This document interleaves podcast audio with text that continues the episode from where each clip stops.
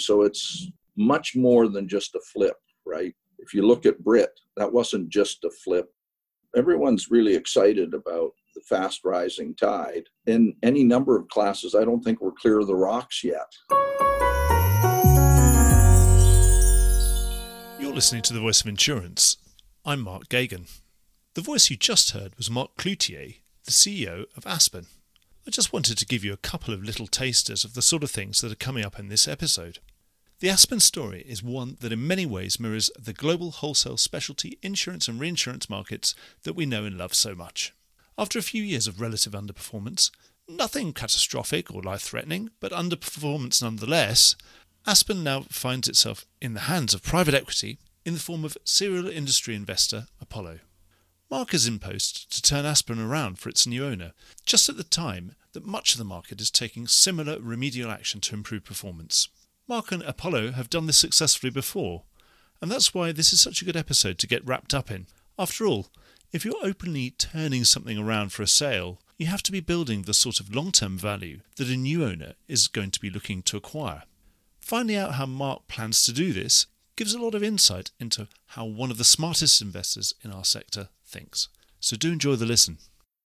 Before we get started, I'm here with Rick Lindsay, Chairman of Prime Holdings and the CEO of Claims Direct Access, who have kindly supported this podcast. Rick, first, thanks so much for your support. Why don't you briefly tell us about the Prime Group and CDA and what they could do for our listeners? Sure. Prime Holdings is a holding company, and we're excited to expand our claims TPA service, Claims Direct Access, which is the exclusive claims manager for Prime Insurance Company and has managed claims for Lloyd's since 1995 when we've been on the Lloyd's line slip as a risk taker. So we plan on coming over to London and uh, hopefully providing our partners more flexibility where we can issue prime paper where necessary. We can support and take risk on the Lloyd's line slip and offer our superior claim service, which is evidenced by Prime's own loss ratio for the past 10 years. I believe that claims is the key to success in our business. That's really the only thing we do that adds value. Obviously, you can be a good underwriter, and if the claims falls apart, the underwriting's a waste of time. If you're a good underwriter, you need to balance the scale with good claims. So again, we're excited to bring superior claim service to the Lloyd's marketplace and offer the ability to share risk alongside them as we manage the claims. Well, thanks so much, Rick. Um, I'll make sure there are all the right links in the podcast notes and let's get on with the podcast. Right, Mark. Well, thanks so much for taking the time to speak to us. Now, you've been over just over a year in your post at Aspen. So, what in that time have you identified as your biggest priorities for change? Great question. A year feels much longer than that. First of all, the business had uh, built itself into being a very complex construct in terms of balance sheets, branches, and sort of the capital and asset formula. So, a key priority that we are working on is simplification of the business. And by that, I mean simplification of the infrastructure, simplification of the product set, and the mechanisms by which the business trades um, internally uh, between the balance sheets. Probably the second key priority, along with that simplification, has been an effort to sort of redefine the culture of the business. When we came in, we found a lot of really very good people. But because of the complexity in the business, and perhaps because of the, you know, a couple of difficult years, there was a bit of a, a loss of identity and focus on who the company wanted to be and what kind of a culture the company wanted to enjoy. So we put a lot of effort into focusing our thoughts and our and our folks' energy around um, the type of environment and the type of culture that will fit with our strategy going forward. You know, the strategy being uh, a successful specialty insurance business in today's world. Big word, you know big strategy but really trying to take all the modern issues that we're facing with and weave them into a sort of a behavior set and a culture that we can all enjoy. So in terms of the practicality of simplifying aspen in from a structural sense what form has that taken in the past year? We're you have to take these things on uh, recognizing you know what you are in terms of the size of your business your balance sheet and so a business like ours having uh, multiple companies plus the lloyd's platform and then within that construct within the companies uh, branches around the globe you build yourself into a fairly complex and inefficient machine so there's been focus on simplifying the branch construct. For instance, trying to get some of the branches where Lloyd's capacity can be traded and you know is well received rather than having a, a, regulated branch and deposits supporting the activity there. Why not convert that to a lloyd's business simplify the branch structure get those encumbered asset back to the mothership? So we've made a number of moves like that where we're trying to simplify the branch structure and make it more efficient. And with the intention, Mark, being that as a sort of this sized specialty insurer, you know, efficiency and flexibility are key to being able to manage through cycles and, and manage the business and, and the dynamics of the changing business. When you um, build a fixed branch infrastructure, you are really limiting your flexibility. Uh, and frankly, it's not an efficient way to trade. So, a lot of effort has been put into simplifying uh, that aspect of the business, and we have further to go. And then also on the product set, we um, again, as a specialty business, you want to operate a portfolio of classes and lines of business, but you have to be realistic in just how broad that is. And you have to make some decisions as to what areas, uh, sectors, and what areas of the economy you want to focus on. And so you've seen and, and, read over the course of the past year, we've also exited a number of lines of business, and we're continuing to sort of refine that. How far along would you say you are in terms of your cleaning up structure and also cleaning up focus on your product? Um, we are um, on the product set. We have a couple of more changes we're going to be making, and there'll be news out on those very shortly. On the platform, those kind of changes with the regulatory regimes that we operate in and uh, just the nature of what develops when you have branches uh, under the supervision of foreign regulators always takes longer to get that sort of simplified than you would like. But I would expect that um, by the end of this year, we should be substantially complete in terms of having the balance sheet construct and sort of the, the business onto the appropriate platforms for the longer term. So another six months. And so now that you're refocusing, what would you like to say the average broker in, in the street? What would you like them to think about Aspen? To think, Aspen, I know that they do this, they're strong in this class. What kind of classes would you like to be known as being?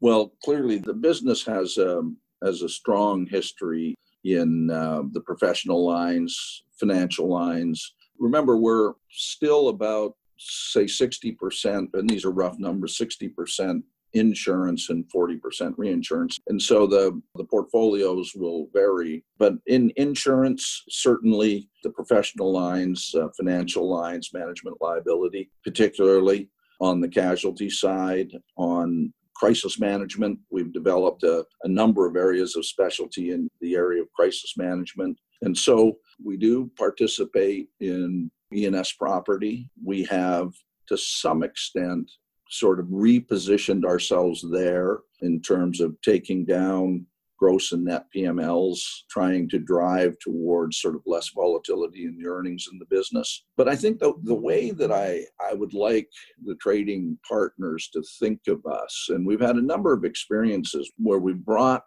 to a challenge sort of the how I think about Aspen of the future is we have insurance capabilities, different product sets. We have reinsurance capabilities, both property, cat, and casualty treaty, and we have capital markets capabilities. And as the business has, um, I'm talking more now about sort of risk transfer and partnering with distribution. Prior to the pandemic, there certainly felt that there was sort of a convergence occurring between distribution wanting to get closer, directly closer to capital to try to make the transference of risk a simpler, more efficient transaction. And if you think about Aspen and you think about the various platforms that we do have, that I think, you know, in their purest sense, aren't complexity, in their purest sense, are the appropriate tool set for the current, directionally for the current direction of the industry. We have US admitted paper, non admitted paper, we have Lloyd's, we have a, a UK regulated company, and then we have a capital markets business. We've had a number of incidents in visiting with major brokers, major wholesalers, where they're looking for more portfolio solutions, an easy way to transact portfolios of business. And we won't just sort of bring our insurance team to the table and say, oh, well, does that really meet our insurance appetite? We'll bring insurance, reinsurance, and capital markets to the table. And we'll work hard to find a solution where perhaps one of our platforms is the transformer. Some of the risk goes into maybe its appetite. Some of the risk goes into the reinsurance world, and some of the risk goes into we partner up with some capital markets investors. And that can be, you know, the risk distributed or it could be the risk layered into those different forms of capacity. And so I think as much as product set is important and product expertise is important and we are going to you know stay in a fairly defined box it's this notion of bringing our complete toolkit bringing capital in partnership with the transforming vehicles to the market as opposed to a product risk appetite if right. that makes sense you want people to know that you can bring the whole of aspen to bear on a problem uh, right. uh, and solve it at many different levels. Yeah, exactly. And, you know, we've done some pretty inventive things there. I mean, we now have the ability to place casualty insurance and casualty reinsurance risk into a capital markets retrocessional vehicle. Reinsurance retrocessional vehicle. That was a, a success story for us in late last year and going into 1 1 this year. And we're seeing that vehicle grow. Actually, we're seeing a lot of interest in that vehicle so yeah, it's this notion of having um, the front end being skilled underwriting, risk selection, and pricing capabilities with claims management and servicing capabilities on the front end, married to an efficient way of taking a portfolio of risk from one of our trading partners, applying that skill set, and then taking it to the most efficient capital construct and be sort of behind that. You mentioned about changes. Uh, you mentioned about COVID 19 having changed things. I mean, how much has COVID 19 affected your strategic thinking, Mark? It hasn't affected how we're thinking about the future of the business. A couple of things happened. I, I think it definitely affected the rate and pace that we're able to bring about the changes to the company that we are, you know, intending to make. We had to hit pause for a little bit while we figured out this remote working thing, but we're certainly now back on track. We announced, uh, you know, a number of changes a couple of weeks ago with a restructure of the management team and a number of announcements there. Clearly, the rate environment, the acceleration of rates doesn't really change our strategy. It helps us maybe focus some priorities in terms of those areas that are accelerating significantly. How do we feel about our positioning there? And if you know if we were going to be putting emphasis there can we speed that up in order to take advantage of the acceleration if you will? But it hasn't changed our overall strategy for the business it's just i think shifted some priorities around for us so it's not really changed your risk appetite, for example, you know, as a leader in financial institutions, that kind of thing. It's not suddenly made you want to hit pause or change the way you do things, uh, exclusions, that kind of thing. Well, it hasn't changed our risk appetite in terms of the classes. It will adjust, it will cause us to adjust the underwriting of some of those classes and conceivably introduce changes to policy forms and that and that stuff, but not see us out of classes that we're currently in. And we see some opportunity to conceivably come back into some classes that the company had exited a couple of years ago. And we talk about the harder global market. Obviously, this time last year was just getting going. Has sort of more recent hardening or the confirmation that it really is a harder market, has that changed your plans in any way? And are there any things that you really want to be accelerating? Not really. I, I think everyone's really excited about the fast rising tide. In any number of classes, I don't think we're clear of the rocks yet.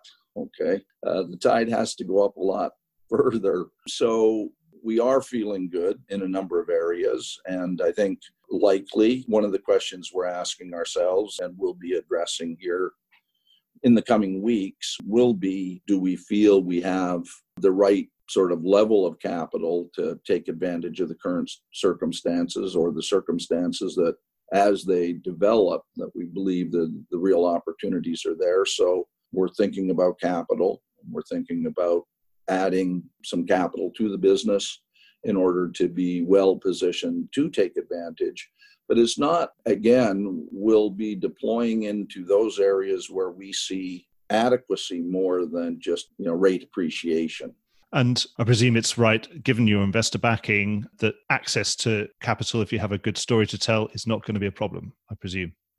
Well, for us, it, it should be a bit simpler than it might be for others.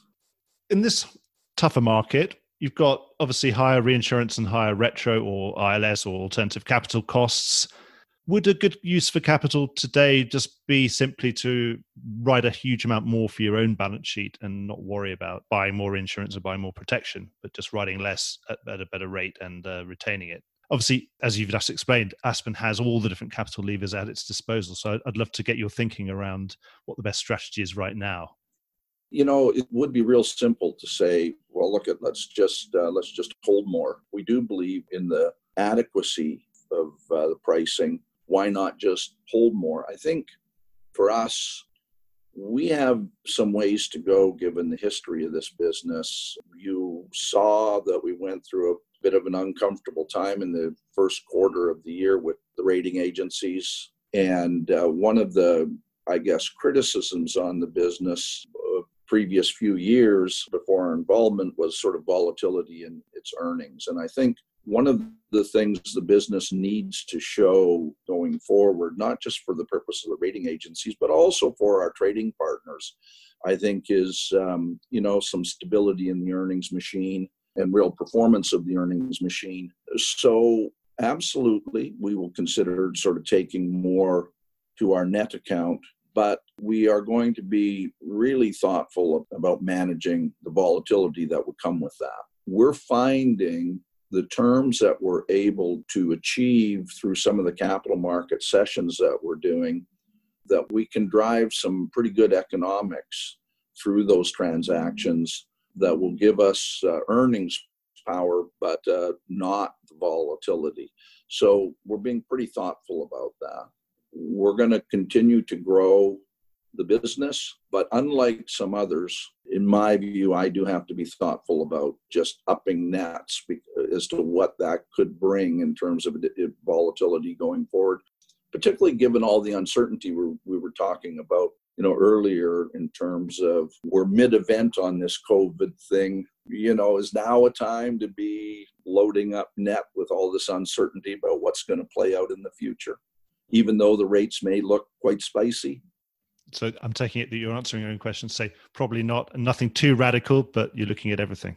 This harder market has brought out a new, an emerging class of 2020. We'll see how much of that goes beyond news stories into actual money in bank accounts on balance sheets. With this emerging class of 2020, what do you think the long-term prospects are vis-a-vis the other classes that we've had? You know, 93, 2001, 2005, mm. mid 80s. You know, I actually think their long-term prospects are probably pretty good.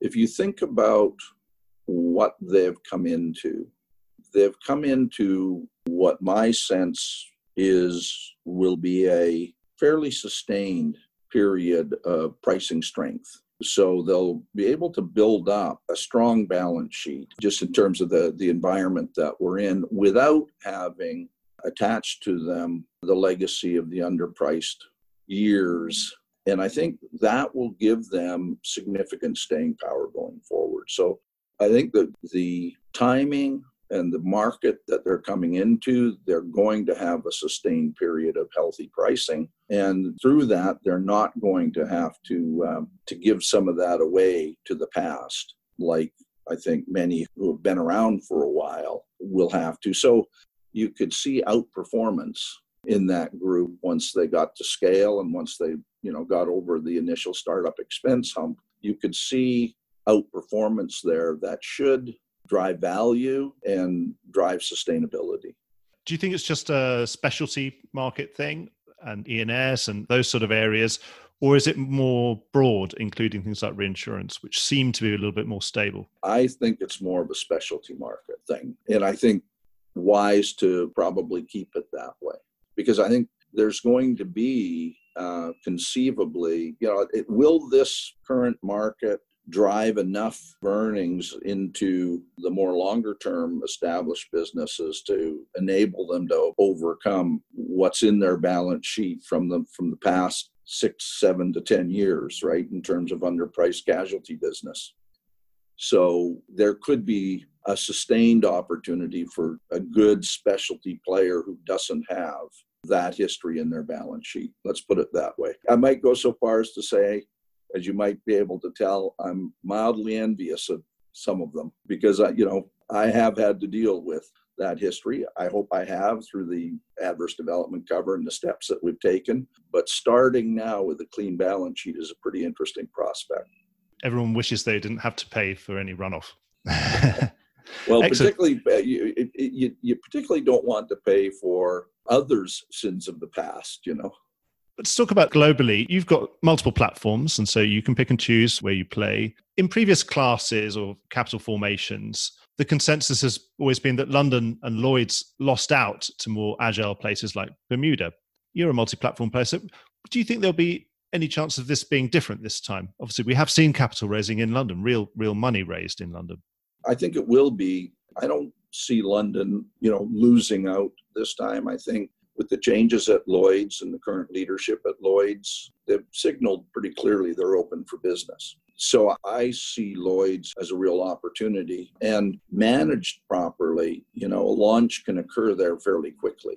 So I think that um, Bermuda will probably do okay, but I do believe London and Lloyd's in particular should be a benefactor this time around. And with um, that big Lloyd's plan, the blueprint, there's a lot in there. Which bits have most captured your imagination or got you excited? Obviously, the whole electronic trading and simplification, if you will, of the process at Lloyd's. The um, the lead follow stuff I think is really, really interesting if it can actually be perfected in a way that you can extract the efficiencies that that should imply to capital so yeah, you know, look, I just think the whole modernization effort and bringing it into the, the, current reality and the vision of it being an electronic trading efficient platform there's a lot in it but i think that uh, you know i'm a believer that lloyd's has a strong future.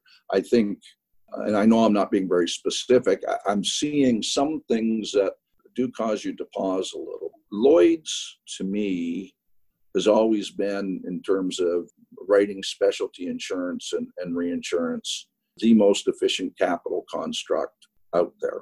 And that was one of its strengths was the operating leverage you could get the premium to surplus leverage you could get enabled you to derive some reasonable returns and it offset the inefficiencies of the market. The notion of taking the inefficiency out of the market is great as an investor, my hope would be wonderful. Let's keep the capital dynamics where they are and let's harvest the inefficiencies, the benefit of getting the inefficiencies out. What I'm getting a little concerned about is there's a, it almost directionally feels like there's a trade off occurring where we're going to make it more efficient for you to trade here and easier for you to trade here, but you're not going to get the capital benefits that you once enjoyed here. And I think Lloyd's needs to think very, very hard about that because the you know the efficiency should just come, but the capital advantage is sort of the the magic of Lloyd's, if you will, and the attractiveness of Lloyd's. And if you see your operating leverage at one to one or below one to one in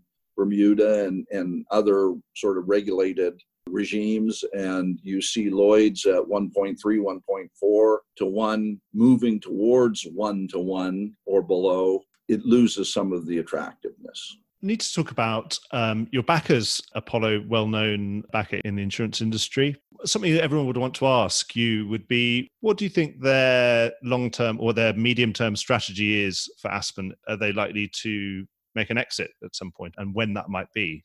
Heaven knows I shouldn't speak for Apollo. We have a, much to do with this business. We are in a private equity fund. We're in Fund 9. Everyone knows those funds have a sell by date. So I think the, the strategy here is uh, transform the business into what we intend to be a, um, a successful, resilient, sustainable business for the long term. And in so doing, create adequate value for our shareholders and perhaps in the minds of, of other investors uh, into the sector, be it strategic or trade or follow on public investors, to effect a good return for Fund 9, but have a business that carries on successfully in the sector and um, is valued. So it's much more than just a flip, right? If you look at Brit, that wasn't just a flip. I'm very proud of Brit and I'm very proud of the team there and, and its sustainability and, and how it's gone on as a company. You know, I very much hope that Aspen will be a similar story, that we will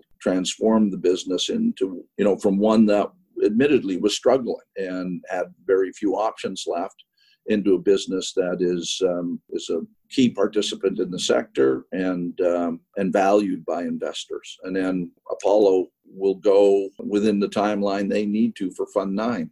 You mentioned right at the beginning about culture. And so, for one, would you describe that culture? What is that ideal culture you want to build at, at Aspen? To, what sort of place to work you want it to be known as, and a place to deal with culturally that you want it to be known as? And then also, I'd like to ask you obviously, culturally, wider in the sector, you know, we've me Too and now the Black Lives Matter movement have really fundamentally reset a lot of the way that the insurance industry thinks about itself and, and its place in the world and its attitudes to conduct and diversity generally. So I'd like to ask you, as a business leader, how you can carry that momentum that we've had recently forward.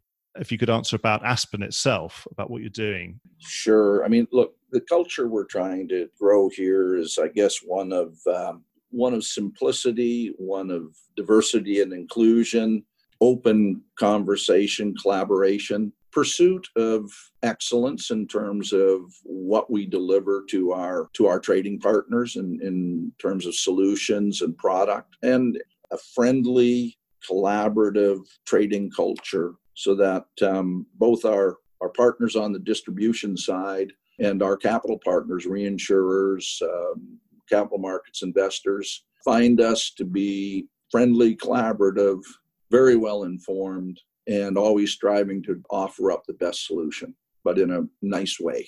Very much a strong social conscience. We've instilled a set of principles and values that we live by here since coming into the company. They're on display everywhere. They're pretty much old fashioned stuff, you know, stuff that your mom and dad teach you if they brought you up properly. Treat other people the way you'd like to be treated, right?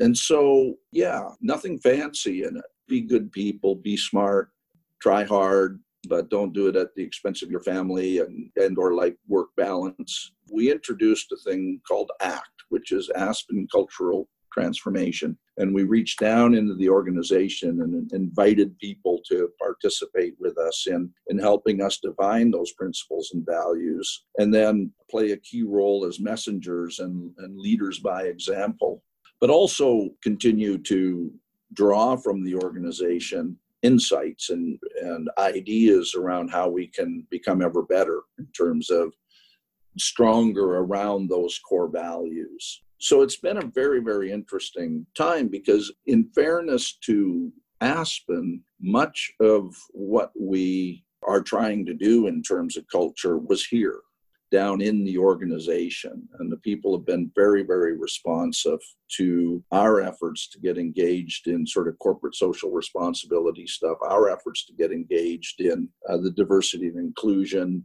efforts. So the company has been, the folks have been very, very responsive to this. It's really pretty neat to see a company that was eager to embrace that, right? But I think they were eager to embrace it if they saw it in their leadership. And then, you know, you, you mentioned sort of recent events. It's been a, a very interesting period of time that we're going through. You know, I, we had a town hall not too long ago where we were announcing a number of changes, and it was right around the time when the significant protests were going on in the United States around Black Lives Matter, and um, we spoke to it. And you know, I uh, I'm a child of the 50s and 60s, and um, was political in my youth and marched in the streets, the anti-war protests and the civil rights movements, and um, was explaining to the folks that you know we clearly didn't get it done right? We we didn't get it done my generation. And you feel I guess no excuses. You get distracted and you go off and run businesses and that kind of stuff. And, and then you realize that not a lot changed really. We thought we were changing the world, but so much hadn't changed for so many people that now, though, as a we're not a huge business, but as a as a business, we can make a difference. And so what I've challenged the organization to do is to work with me. We're a multi generational business. Racism and these social ills that we're talking about are multi generational issues. We need to put together the combination of the experience of the old guy and uh, the horsepower of the organization to contribute to change put all of that together with the different generational thinking of the maybe two or three generations that are actually in Aspen today to sort of bring forward a multi generational understanding and effort to make a difference. And so, you know, we're looking at, I called the business to action, saying we're not just going to support with money, we're going to take live action here to bring about change. So, things like we're reviewing our recruiting practices and looking at targeting disadvantaged folks by circumstance, trying to create opportunities for people to find our industry and the opportunity that our industry presents to us all, trying harder to get people that start out, as I say, with a disadvantage. Let's work hard to find them, and we've we've joined forces with a number of programs, inner city programs, and Tower Hamlets. We're working with Tower Hamlets as an example to try to bring even a apprenticeship programs rather than just going out and recruiting at colleges. You know some folks don't have access to college but they may be brilliant energetic young people that just need an opportunity. So we're completely rethinking sort of our entry level recruiting approach to targeting a more diverse population. One last thing if, if you've got time. Big things happening in the distribution side of the world. Obviously your main trading partners being the brokers We've had MMC and JLT, and now we've got Aon Willis. What's your thinking about your top four trading partners turning from four to two? Is, is it something that's really worrying you? Would you rather it didn't happen? No, you know, I, I guess, you know, if they can make it make sense for them and their shareholders and their investors, fine. I'm not, you might expect the natural feeling would be, ooh, you know, I'm going to find myself quite concentrated here, which is never good for a business.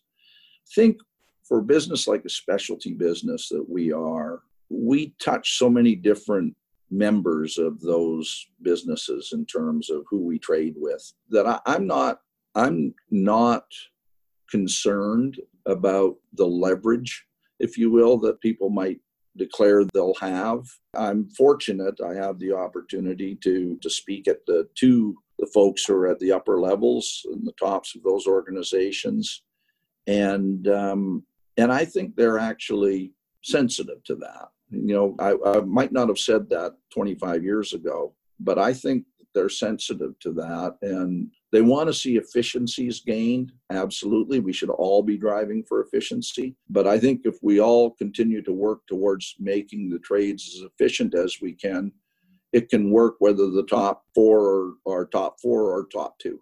I'm not convinced that it's a, a threat to us. I think it may actually allow some efficiency to occur. Or you one of the view that there's quite a lot of regeneration that happens when big brokers come together. It tends to dislodge a lot of other talent and creates opportunities for the other brokers. And in a few years' time, we might not have noticed that some of the smaller brokers would have grown, and then we'll have a new three and a four to take the place of the others that have gone.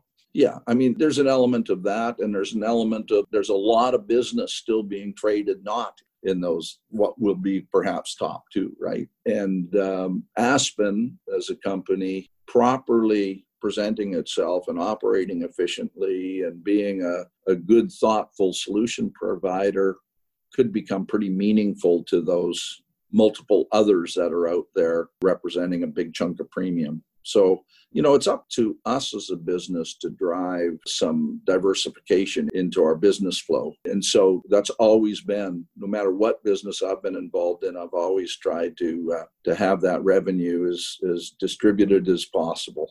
I'm conscious we've overrun the time that we were supposed to have, Mark. So, unless there's anything else, I'd really like to thank you so much for giving up the time and good luck to you and everybody at Aspen and, and what you're trying to achieve. Well, thank you, Mark. It's, it's been a pleasure to, uh, to chat with you and, uh, and see you. you know, this, this, uh, this, this way of working today where many of us are very social creatures in this business and it's nice to connect and well done by the way i've, I've been uh, picking up the podcasts, and uh, it's good stuff. So uh, well done, man. Well, thanks very much, Mark. And uh, well, yes, um, I better let you go. And good luck with everything. And come and speak to us again. I think you you always leave them wanting a little bit more, and I think wish we could have spoken for a bit longer. But thank you so much for your time, and uh, we'll have you on the show again. All right, man. Stay well. Thank you. Thanks, Mark. Well, I hope you enjoyed today's episode. If you did, don't forget to subscribe or leave a like or a review or recommendation on whatever podcast platform you used to access this program. These really help get the word out. Thanks for listening, and once again, big thanks to today's supporter, Claims Direct Access. Voice of Insurance is produced by me, Mark Geoghegan. Music was written by Anna Geoghegan and produced by Carlos Geoghegan. Check out more podcasts and written comment pieces at www thevoiceofinsurance.com.